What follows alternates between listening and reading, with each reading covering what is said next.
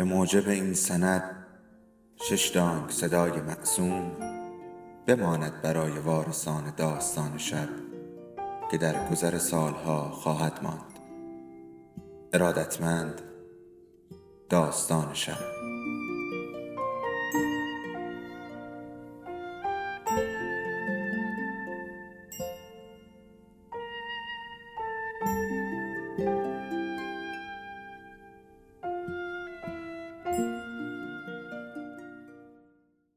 یکی بود، یکی نبود.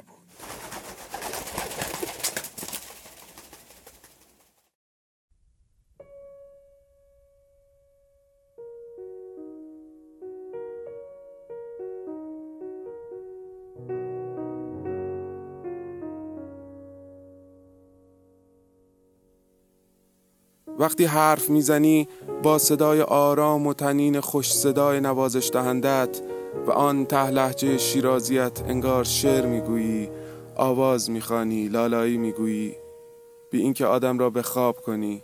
برعکس تو آدم را هوشیار میکنی.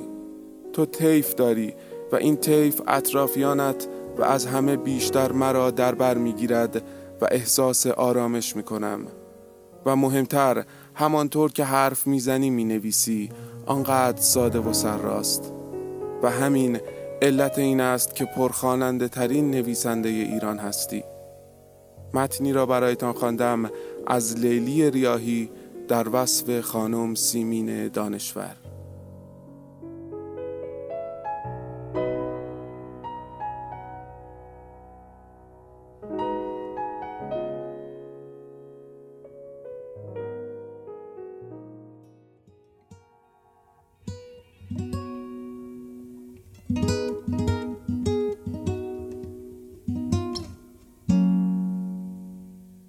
سلام، من آرزو عادلی هستم و شما به داستان از پرنده‌های مهاجر بپرس از سیمین دانشور گوش می‌کنید. خواب می‌دیدم که مادرم دارد خواب مرا می‌بیند و خودم هم در خوابش حضور دارم و نقش رویدادها را در خواب او خودم ایفا می‌کنم. راست است، به هیچ منطقی جور نمی‌آید، اما مگر همه چیز در زندگی را باید به ترازوی منطق سنجید؟ مادرم دستی را که قیچی دستش بود و به سر من نزدیک میشد میدید. موهای چیده شده روی زمین ریخته بود. پرونده‌ام زیر بغلم بود. از پله ها که بالا میرفتم خانم ناظم تشر زد. با تو هستم، روسریت را بکش جلو. گفتم خانم، در دبیرستان ما که مردی وجود ندارد، حتی فراش زن است. پرده کلفتی هم جلوی در آویزان است. در هم که بسته. خانم ناظم داد زد، دختر لجاره بی همه کس، هر چه میگویم بکن. جواب دادم، بی همه کس نیستم، مادر دارم، برادر نازنینی دارم که از جبهه برگشته و تپانچه‌اش تو تاخچه است. تهدید کرد، بلایی سرت بیاورم که... معلم هندسه سر کلاس میگفت 2 خط موازی به هم نمیرسند مگر خدا بخواهد. گفتم خدا به اضافه بی‌نهایت است و 2 خط موازی در بی‌نهایت دور به هم میرسند. خانم هندسه گفت آفرین. افزودم گرد بودن کره زمین هم کمک می‌کند. فرمولش را نوشتم. خدا مساویست با به اضافه بی‌نهایت و شیطان مساویست با منهای بی‌نهایت. خانم هندسه هم آمد پای تخته، آه کشید. تنها یکی است که یگانگی بر او افتد و بدون نام زده شود. پرسید عدد چیست؟ جواب دادم جمله هایی که از یک های جمع آمده با هم به دست می آید و اضافه کردم که خدا همان یگانه تنهاست، تنها تر از هر چیز و هر کس. یکی از همشاگردی ها شیطنت کرد، شیطان می تواند تنها مونس خدا باشد. خانم هندسه جواب داد مطلقاً، مگر آنکه به خاطر تو فرمول را اینطور تغییر دهیم. خدا مساویست با به اضافه منهای بی نهایت و آن وقت به یاد ناصر خسرو بخوانیم اگر ریگی به کفش خود نداری چرا بایست شیطان آفریدن. طولی نکشید که زنگ را زدند. چرا خانم ناظم زنگ را زودتر از وقت پایانی کلاس به صدا درآورده بود؟ او که میدانست ما به هر جهت سر جاهایمان مینشینیم و به خانم هندسه گوش و دل میدهیم. نمیدانم مادرم ذهن مرا که مثل فرفره میچرخید در خوابهایش مرور میکرد یا نه. خودم میدانستم چرا به آن حد به یاد خدا و شیطان افتاده بودم. اما مادرم که با من سر کلاس خانم هندسه نبود. فکر میکردم خدا پیش از خلقت به چه فکر میکرده است. از خودم میپرسیدم آیا شیطان میتواند تنها مونس خدا باشد؟ پس ملائک را برای چه آفریده است؟ ملائک که در میخانه را زدند. خودم صدای در را شنیدم. خودم دیدم که دو خط موازی در بی نهایت دور به هم رسیدند. منی که در باغ زندگیم جز گل کاغذی نروید، آیا روید و من متوجه نشدم؟ درخت‌های مغرور، آسفالت بی‌اعتنا، سبزی‌های سبز و تربچه‌های نقلی قرمز در دکان روبروی خانه‌مان، گل‌های کاغذی یا خرزهره. آیا گل خرزهره برای زهره ترک کردن خانم ناظم بود؟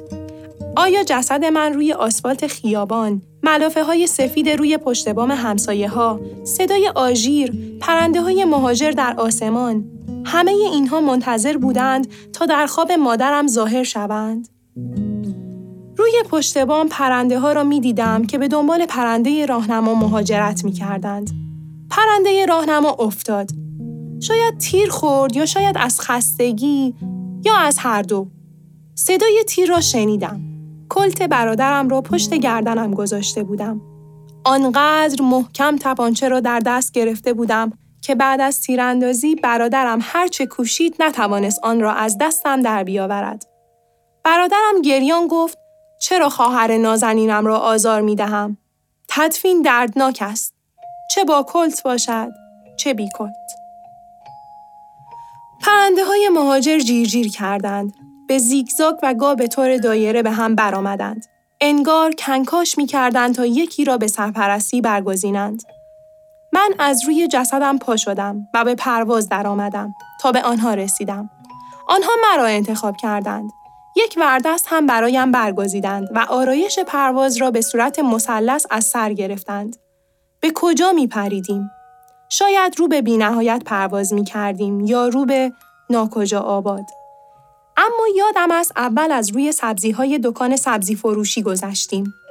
سبزی فروش پشنگ آب به سبزی‌ها و تربچه نقلی‌ها می‌زد.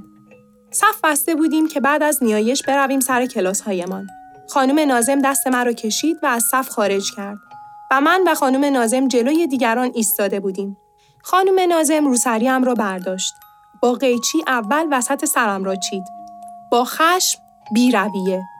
لابد سرم شده بود شبیه قاره آفریقا یا شاید شبیه کشور خودمان.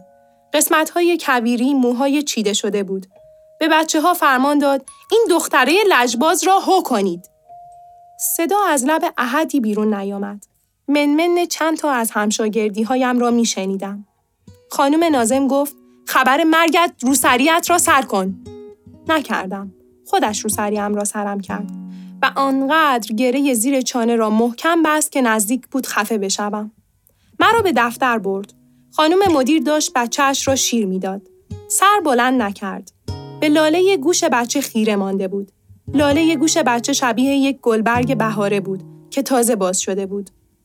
خانم ناظم پرونده‌ام را از رئیس دفتر خواست.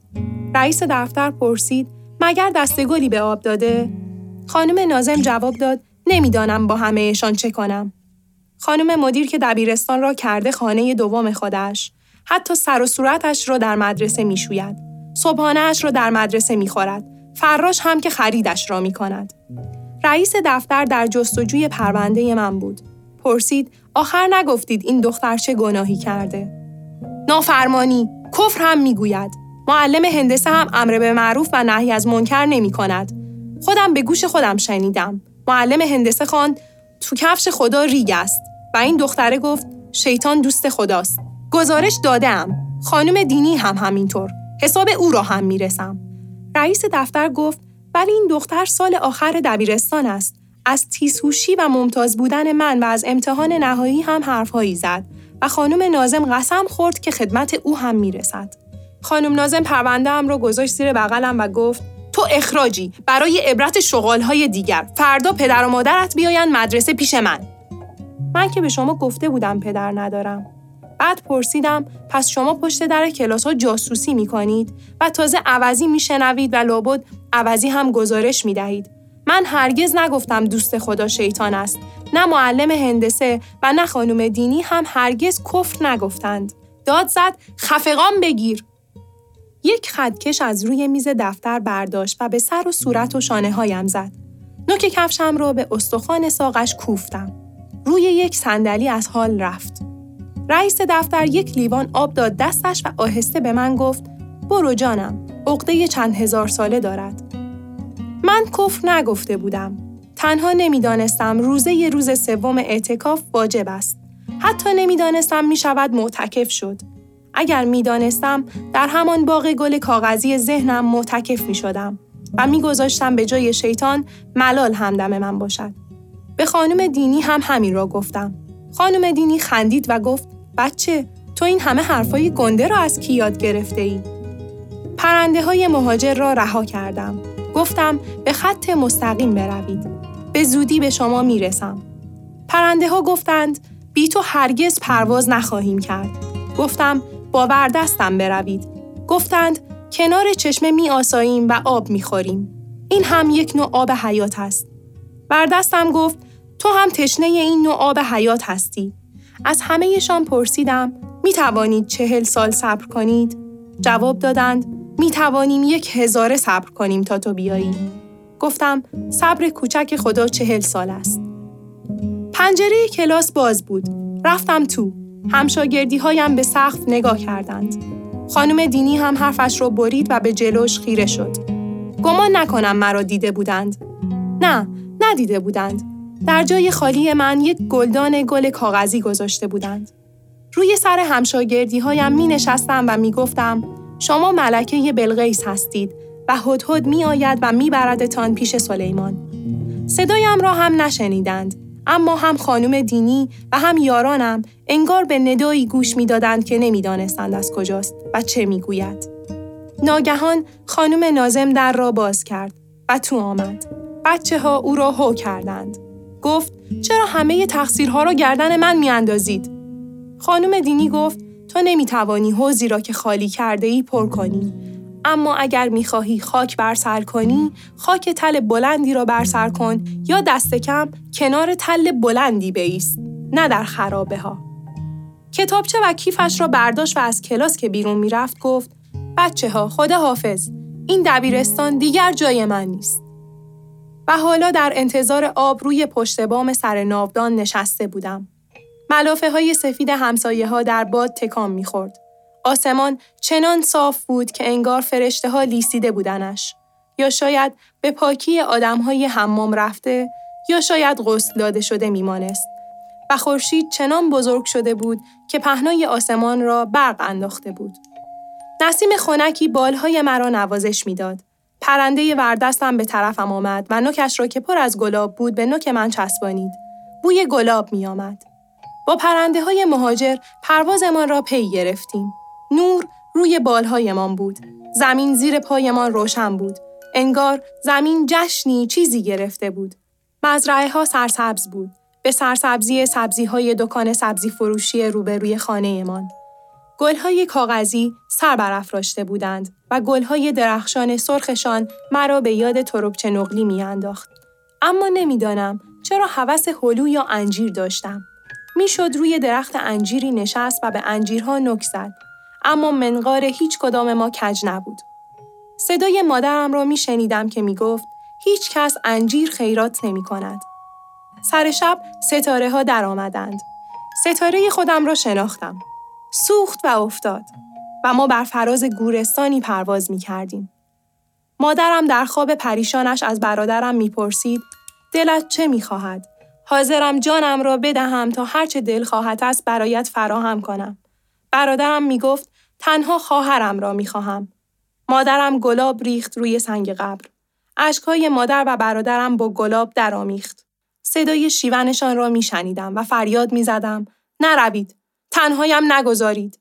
اما می دانستم که برای فریادهایم جوابی نیست و ما مرغان مهاجر همچنان رو به بی‌نهایت پرواز می کردیم و نور ماه از بالهای ما نفوذ می کرد و به پرهای سینه های ما می رسید. بیش از اینها آه آری، بیش از اینها میتوان خاموش ماند. میتوان ساعات طولانی با نگاهی چه نگاه مردگان ثابت خیره شد در دود یک سیگار، خیره شد در شکل یک فنجان، در گلی بیرنگ بر قالی، در خطی موهوم بر دیوار. میتوان با پنجه های خشک پرده را یک سو کشید و دید در میان کوچه باران تند میبارد.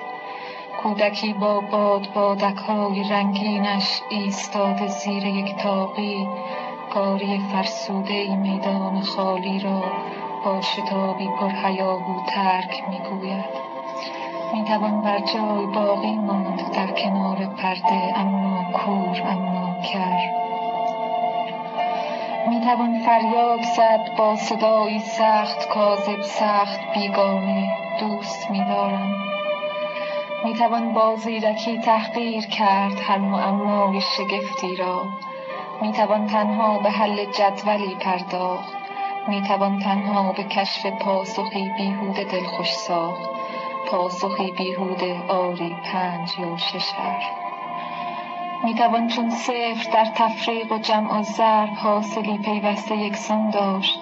میتوان چشم تو را در پیله قهرش دکمه بیرنگ کفش کهنه‌ای پنداشت. میتوان چون آب در گودال خود خشکید. میتوان زیبایی یک لحظه را با شرم مثل یک عکس سیاه موسیقی فوری در ته صندوق مخفی کرد. میتوان در قاب خالی مانده یک روز نقش یک محکوم یا مسلوب یا مغلوب را آویخت. میتوان با صورتک ها لختی دیوار را پوشاند. میتوان با نقش های پوچ تر آمیخت. میتوان همچون عروسک های کوکی بود، با دو چشم شیشه ای دنیای خود را دید. میتوان در جعبه ماهود با تنی انباشته اسکا سالها در لابلای تور و پولک خفت. میتوان با هر فشار هرزه دستی بی سبب فریاد کرد و گفت آه من بسیار خوشبختم.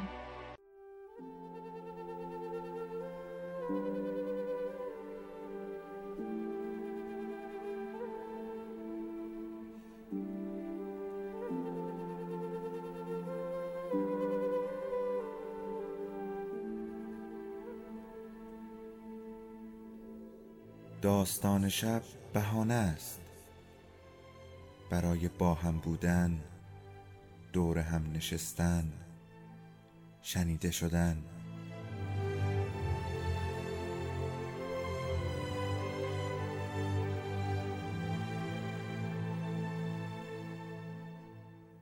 صدای افسانه ها رو میشنوین.